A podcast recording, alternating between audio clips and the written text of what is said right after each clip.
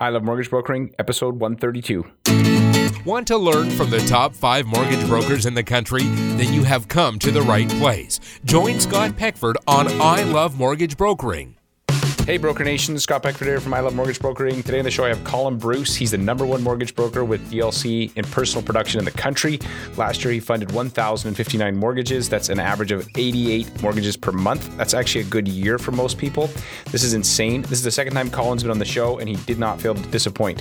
He shares how he structured his team to manage this massive amount of volume and how he still meets with a lot of his clients face to face, which is crazy. I think you're going to love this episode. One thing, though, the audio is not perfect. We had some connection problems problems, but the content is still worth it, uh, even with a couple spots of sketchy audio. So check this episode out.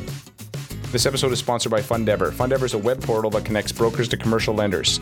I don't know if you're like me, but I only see a small number of commercial deals a year, and truthfully, I don't even know where to start to find them a mortgage. Everyone knows when it comes to commercial deals, especially anything creative or private, your Rolodex of lenders is critical to your success. Fundever allows the average broker to have a killer Rolodex for free. The platform is completely free for brokers. Check it out at fundever.com and tell them you heard about it on I Love Mortgage Brokering. This episode is also sponsored by Pioneer West Acceptance Corp. Pioneer West is a private lender in BC and Alberta. Now, normally when we have a sponsor for the show, it's because I personally use their product or service and I can give them my 100% recommendation. In this case, it's a little different. I don't personally do B deals. So I did some background checking on the crew at Pioneer West and I found that everyone I talked to said they were fast, down to earth, and underwrote deals if they made sense, which is exactly what you're looking for in a B lender. Another cool thing about Pioneer West is they still have money to lend. I've been hearing some lenders are running low on cash, not these guys. So if you're a broker looking for your next B deal in BC or Alberta, checking out Pioneer West Acceptance and tell them you heard about them on I Love Mortgage Brokering. You can find them at pioneerwest.com.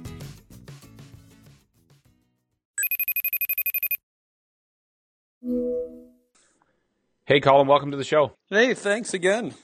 So uh, it's been a little while since we chatted. I just wanted to kind of check in, see how things are going. So the first thing is like, what's one thing that's really working for you right now in your mortgage business? We're working with a ton of first-time homebuyers, and I know Alberta's a little bit. There's been a lot of negativity just with oil prices down, but we're finding, you know, a lot of people are seeing that it's a good time to buy just with uh, interest rates so low and the you know prices are pretty stable they're going down a little bit but staying pretty flat. So we're having a ton of first time home buyers jumping in the market. And especially if they're in like working as a nurse or a teacher or something in the public sector with good job security it's uh it's been pretty busy. Actually even now it's busy and minus 28 with wind chill today and so, how specifically are you guys like? How are they knowing that you that first time buyers are something that you guys like to work with? Oh well, we do a ton of advertising.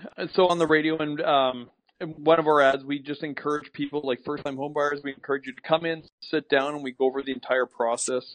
Uh, we've produced home buyers packages that we give the clients every time, and it just kind of goes through first things like how does a mortgage broker work? Second, what's the difference between like fixed rates, variable rates, adjustable rates, amortization, uh, the payment frequencies, and then we go into the government insurance, CMHC, and um, and on and on. But get them all in, and then usually get them pre-approved at the same time. So. Right. So you're basically using education as a way to stand out, build rapport, build trust. So you're educating them on things that they don't know.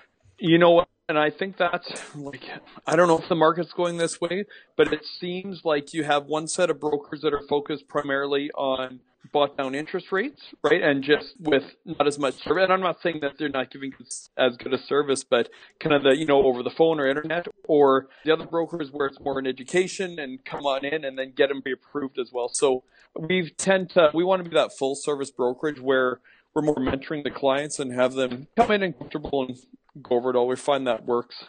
I feel like there's two camps forming. Both business models are totally acceptable. You just have to decide which one you want to be in. Like at the end of the yeah, exactly. It's because you know we can't complain about the other guy saying well, la, la, uh, but it's like just pick your business model and be better at it. And yeah, don't like yeah, don't whine about it. Basically, the truth is, you know, brokers have what a thirty or thirty-five percent market share. I know with first-time home buyers we have a greater share, but our competition is the banks, right? So if we can do a better job positioning ourselves against that competition, then yeah, there's tons of business for everybody.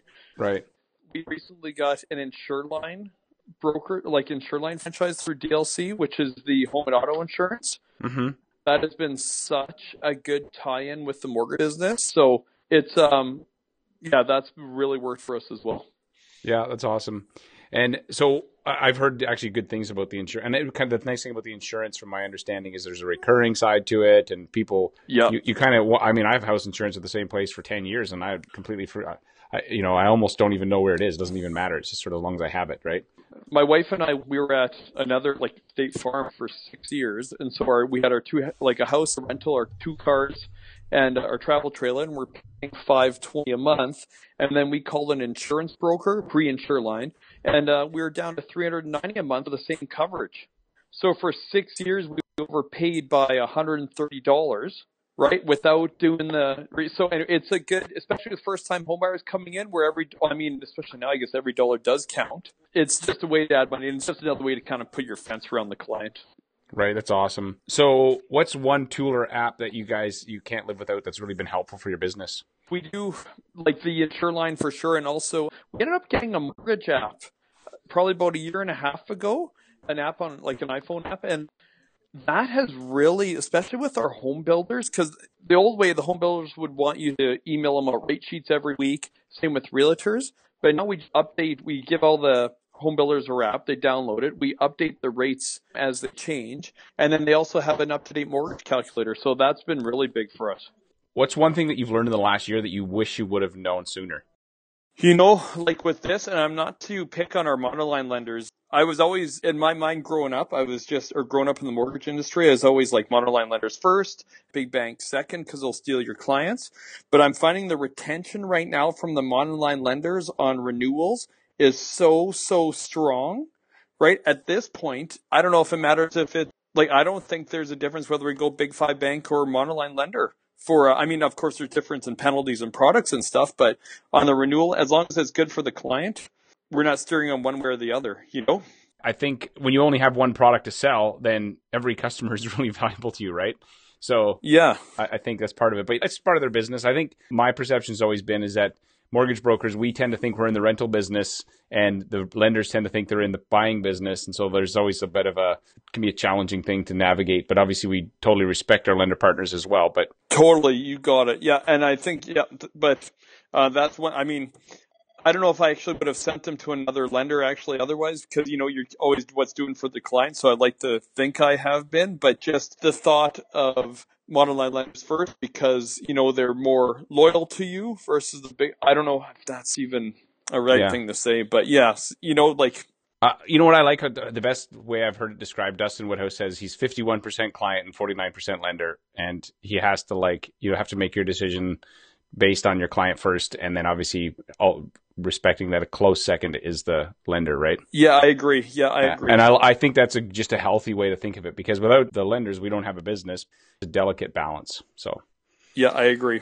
I want to ask so you have a massive business, you have a team. So, how does your team work? So, let's say you uh, you know a business comes in you can't po- possibly handle every file that comes across your desk that you guys generate so like what is what does that look like so how it works is new clients come in. So uh, it's myself and um, so I'm the broker owner of DLC Mortgage Mentors. We have about 60 agents under us.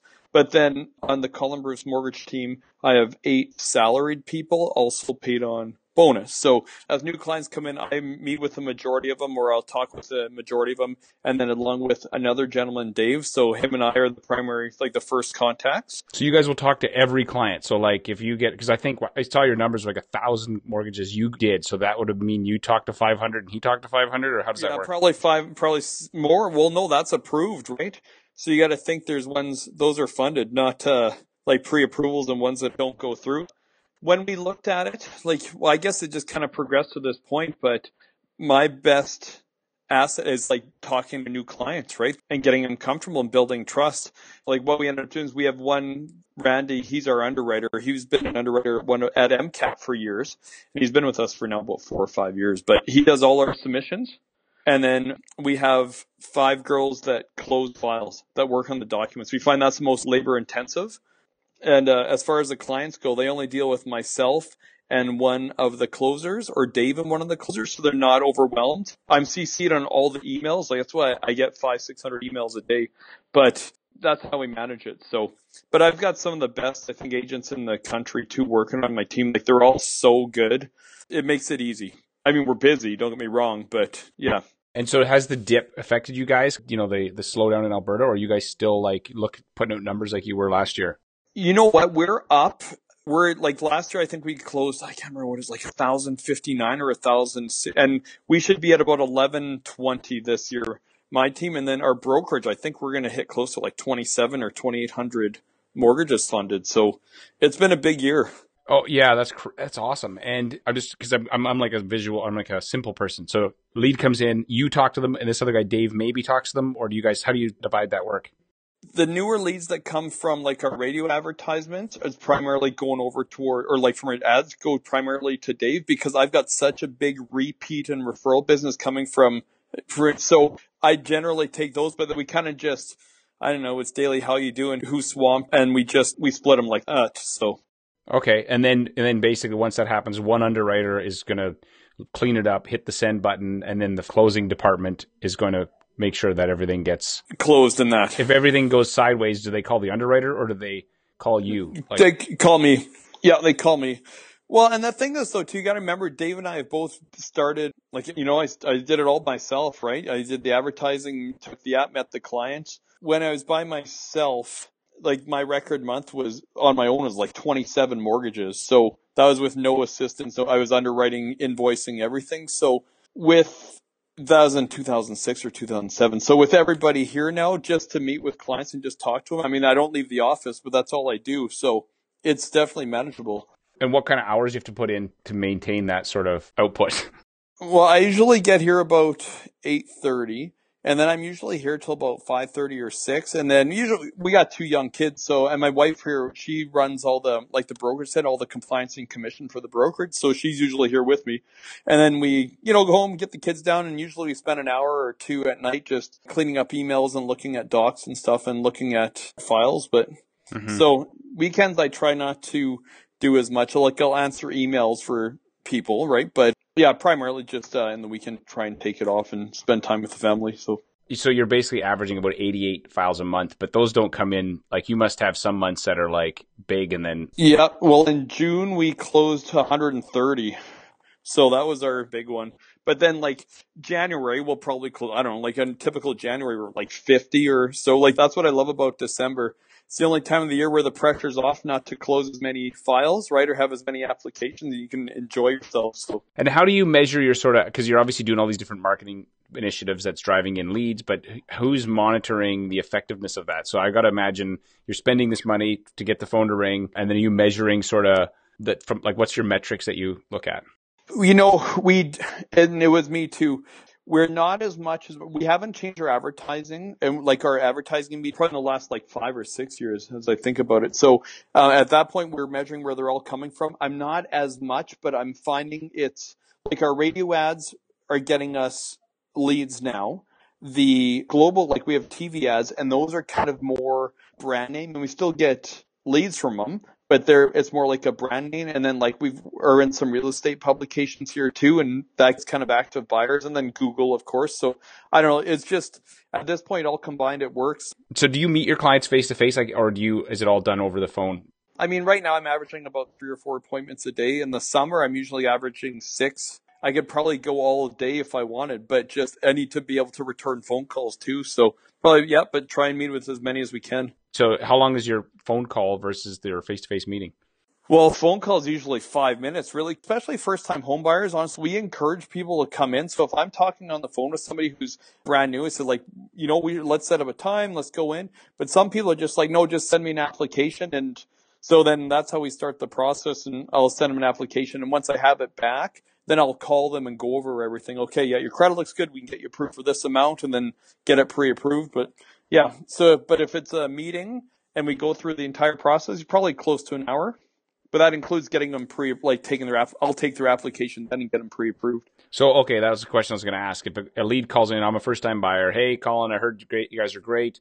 You're going to have a five-minute conversation and then book a meeting. And you're not going to take an online app. You're going to get face-to-face if you can. I'm going to get the, yeah, for sure. Because, you know, I don't, not pressure sales, but put, like, I always try and put myself in the client's mind, right? And this is the biggest purchase of their life, right? And they're nervous, right? And just even to call, like they're nervous and excited, but just even to decide to call us is, you know, a big first step. So I say, come on in and then I'll go through the entire process with them. And then I'll even take all of their info without taking their personal info, like their income, like how long you've been in your job, you have overtime, just go through all that and then run and say, Hey, look, based on this, you qualify for this before I even pull their credit right? And, or take their like date of birth and SIN number. So at that point, hopefully, you know, just got the clients comfortable. They can see they're approved and then do it, right? Then finish the application. Who nurtures that lead? So, okay, somebody comes in, they get pre-approved and, you know, you can have, I'm sure if you're closing 80 loans a month, you're going to have hundreds of open. How do you stay in touch with those people without them like kind of forgetting about you? Well, no, that's the other thing too. So we have another like administrator here, and what we do is we, as a pre-approvals get sent out, we track them when they expire, and then we just follow up like a couple weeks before and just say, hey, you know what, we haven't heard from you, or just want to see if you want us to extend your pre-approval out, get your rate hold. So we also have iMambo just with DLC like on the back office where you can track that too. So and just send out updates and uh, reminders. And do you get rate holds for everybody? Yeah. I mean, um, if your credit's poor, uh, no, we don't. Like, we'll go, like, I, as example, I had somebody that's looking to buy and needs to go with Equitable on their B side. So I'll get an, a pro- hey, what would the pricing be on this? Send that to the client so they have a good idea, right? But just what everybody else will try and do rate holds. But what about, because I gotta, you know, a lot of times the best rates are quick close specials. Somebody says, hey, uh, that's great, but I was also, like, is the rate going to be competitive on a rate hold compared to a quick closer? How do you basically set the tone for that conversation? Well, in our meetings when they're here, I show them my rate sheets that we get from Dominion, and I'll show them like the rate specials that we get from like TD or so. Like here, this is what TD's giving our office, or this is what like what a wizard rate is, right? So everybody full disclosure, basically. Full disclosure. I of course I'm not going to print anything off and give it to the clients, but I show them, right? I want them to to know what we're offering right? And then, yes, complete transparency. And then just, hey, but this is what happens with the pre approvals. You explain it. You know, with a quick close, whatever investor that's funding this bank has extra money and they're saying if you get it out this fast, we'll give you this lower rate. So, but the pre approvals, the banks have to hedge the money. They don't necessarily know if you're going to take the mortgage with them. So that's why it's a higher rate, but that's your worst case scenario. So when you find a place, then we'll revisit all the different specials and rates and see where the best spot is to put you. But then worst case scenario, the rates go up. Hey, at least we've got you locked in on this rate. Right. And I can imagine with the number of files you have, when a rate shift happens, if you didn't do that, you'd have like a hundred irate customers like, what the heck? So rather than go back to the file and touch it again when all of a sudden you get that email, rates are going up. You're like, I'm not going to sit in all these rate holds. You're like, I already got it. It's done. Yep. Well, and that's, and it's just like, you know, somebody told me, like, as long as you tell the truth and complete transparency, you never have to worry about what you said, right? You never have to worry about if you said something different to client or, or not. Like, I'm just, honestly, I'd rather lose the deal than tell the truth to them. Right? You know, you just complete transparency. And again, just especially with clients coming in, showing them what we're getting for, that was another one of our ads actually said, come on in. I'll even show you the rate sheets from all our lenders so you can see what we're getting and then see why we think this, like whatever lender would be your best choice. That's awesome. Okay. So now what about, okay, you process the file as from my understanding after the file closes, what kind of things are you doing to stay like top of mind and generate referrals from your clients? Once the mortgage funds, we haven't been very good at the follow up. Like for anybody that sent us referrals, we send them thank you gifts, um, repeat clients and or multiple referrals. We have Oilers tickets that will send people uh, to games and stuff. But definitely, I've got to get better on post closing follow up. Like for sure, we try, but it's just at this point when you get so busy to try and you know like thank you gifts for everybody. So. Mm-hmm. I have something, an idea that I can chat with you about offline, but I think that I agree with you that obviously you're dealing with, you're closing a thousand mortgages you know and it, so i guess if you did add more files i guess you just add more people like at what point does this be, your system become either you have to work 70 hours a week or do you just add a third person like let's say all of a sudden you're doing 1500 loans a year like what happens then well then we've got a, actually one another one of our melissa on our team she's been with me since like 2009 or 10 she's been taking uh, new clients once in a while especially when one of dave and i are on vacation right? So she comes in so she would be our next person up to meet with clients and then be getting another closer, but we may hit a limit with our underwriter at that point too right? Because then how many files? oh, come on. He can handle, I'm just kidding. Why can't he handle that? Like, seriously. Well, I mean, you know what? Depend, like, First National's excellent for us. You know, you can send a file in and have it approved within a couple hours, but it's the deals that have hair on it that he'll send to one lender and it'll get declined and you have to go to another and another. Or, you know, the multiple rentals or something like that. That's what slows him down. So, yeah, yeah, I can imagine. So he's, uh, he must be a beast. Yeah, he's good. Okay. So what's one thing people can't find out about you from Google? I had somebody ask me this question recently, and I'm like, oh, this is like, so what's something about Colin Bruce that people are like, huh, I didn't know that. Oh wow, geez, I well, I just turned 40 this year, and I wanted to go. I've always wanted to go backcountry hiking, like deep bush in the middle of nowhere. So, and a buddy of mine was turning 40 as well this year, so we did it. We ended up four or five days in the backcountry. Just amazing. Do you have to carry a gun? Like when you go there, like no bear spray, but geez, like even like you've got a bottle of bear spray by by your head in the tent. You go to the bathroom, it's on you. You're walking, it's on you. We are on the Alberta in Alberta, and you ended up hiking into BC into a provincial park that the only access was through Alberta. And it's just like there's nobody there. It's just. Do you have cell phone access, cell phone service? No, no, nothing. We brought a spot. It's like a satellite thing, so you can just kind of push it and check in and tell people at home that you're okay and it gives you a GPS location. But hmm. yeah, so no, that would be something. That's a good idea. I wish I would have invented that. Yeah, no kidding. Hey?